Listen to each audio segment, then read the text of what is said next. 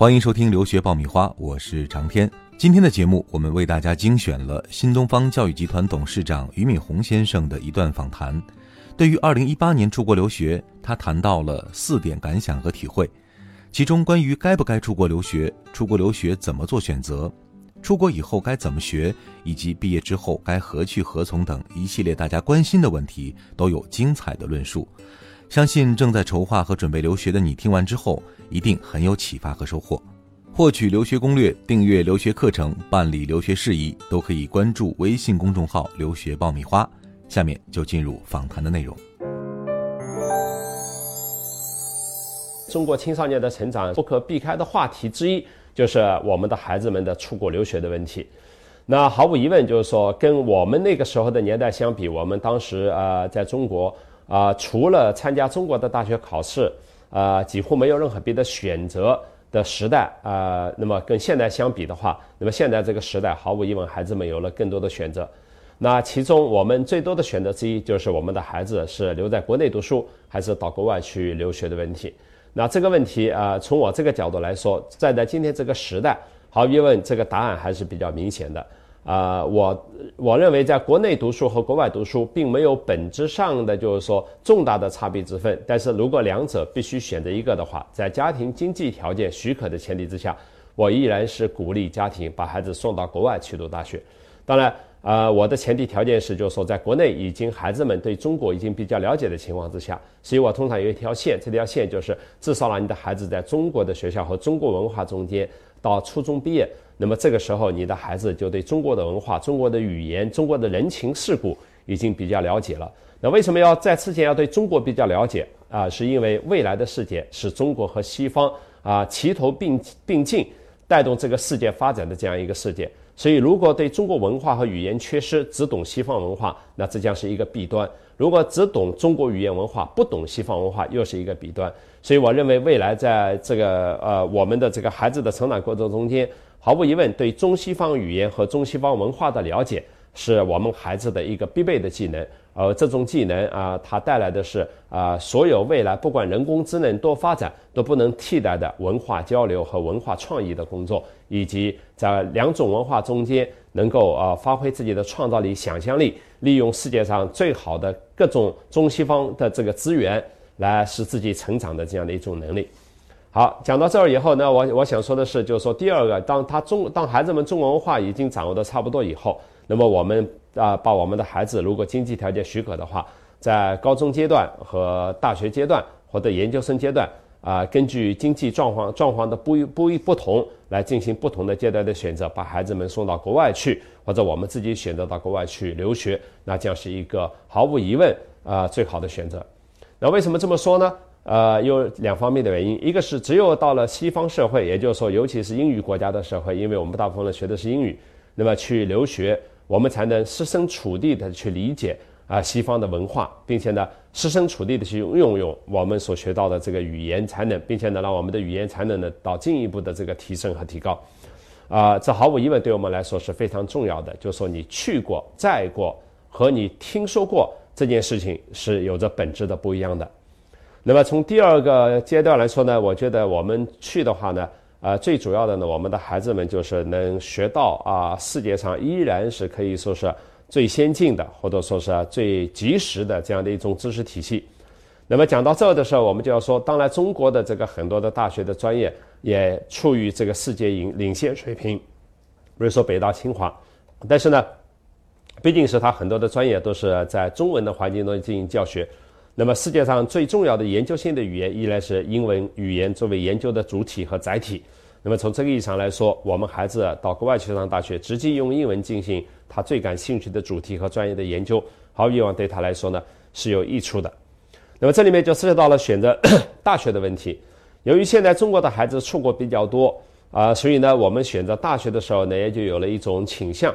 啊，这个倾向呢就是只要孩子能出国上什么大学都行这样的一种倾向。啊，但是呢，我认为在选择大学的时候呢，我们父母呢，还有我们呃网友呢，依然应该就是啊，尽可能的选择从两个角度来判断。那第一个角度判断的就是这个大学整体的排名，也就是说，大学整体排名越好的大学，原则上它的学习氛围越浓厚，它的知识功底越浓厚，它的大学的整个的环境越好。那么毫无疑问，对我们来说，就是综合性所学习得到的东西。这个学到的东西不仅仅是指你的专业知识，而且呢，还是指你在整个大学中间的浸染以后，你本人的这种啊知识眼界啊和视野的改变。那么这种东西就会越强。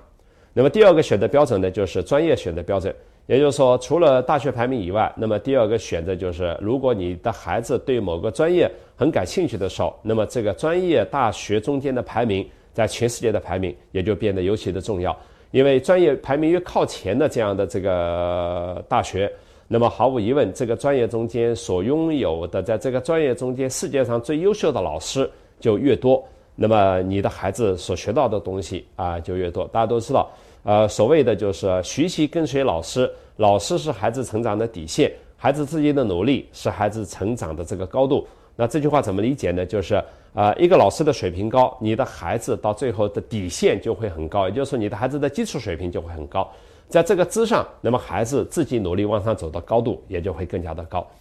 啊，那么，第二个呢，呃，我觉得家长们要注意的，也就是包括我们自己要注意的，就是我们选择专业的时候，绝对不仅仅要去选那些所谓的能够带来高工资的热门专业。今天我们所看到的热门专业，可能五年以后它就是不热门专业了。所以选专业根据毕业以后拿工资多少来选，对孩子来说是一个误区。我觉得选专业只有一个标准，就是孩子从心底里喜欢这个专业，并且愿意一辈子和这个专业为伍。那么在这个前提之下，我们来选专业，毫无疑问才是最正确的一个选择，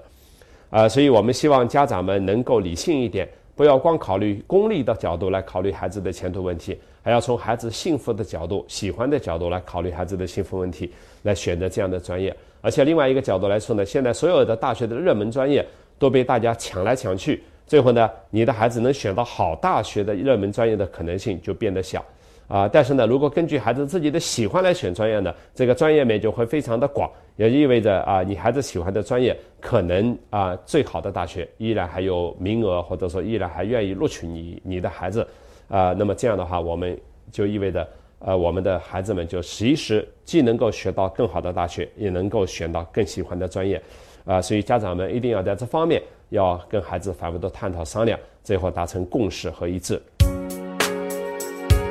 找知名的机构不如找靠谱的老师。爆米花工作室二零一九年留学申请开始招生，从业十年以上的资深老师一对一贴身办理，十万听众信任的留学平台，帮你圆梦。关注微信订阅号“留学爆米花”，点击底部申请服务联系办理。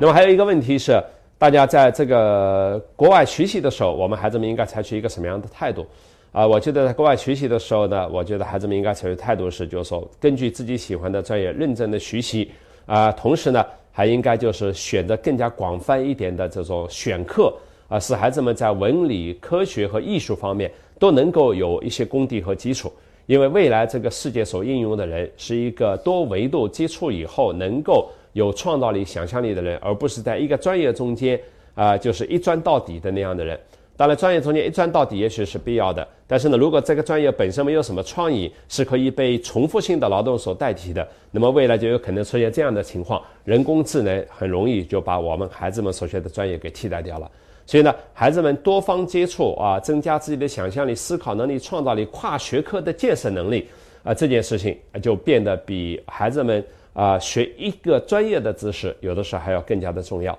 这是首先的。第二个呢，我觉得孩子们要更加深入的在当地了解当地的社会啊，和当地的学生，或者说是跟啊跟这个那个国家的学生要更多的打交道，而不是中国孩子聚集在一起，住在一起，吃在一起，喝在一起，平时讲话也都是用中文，呃，玩也在一起玩，呃，去的地方就是不是中国餐厅就是卡拉 OK。那么这样的话，中国孩子等于说在国外的这么四五年。啊，学到的东西就会迅速的减少，对当地文化的了解也就会很有隔阂，那么也就意味着并没有真正融入到这个西方的社会中间去。而在这样的一个这么好的机会，如果自己封闭住自己，不能融入西方社会，对我们来说肯定是有百害而无一利。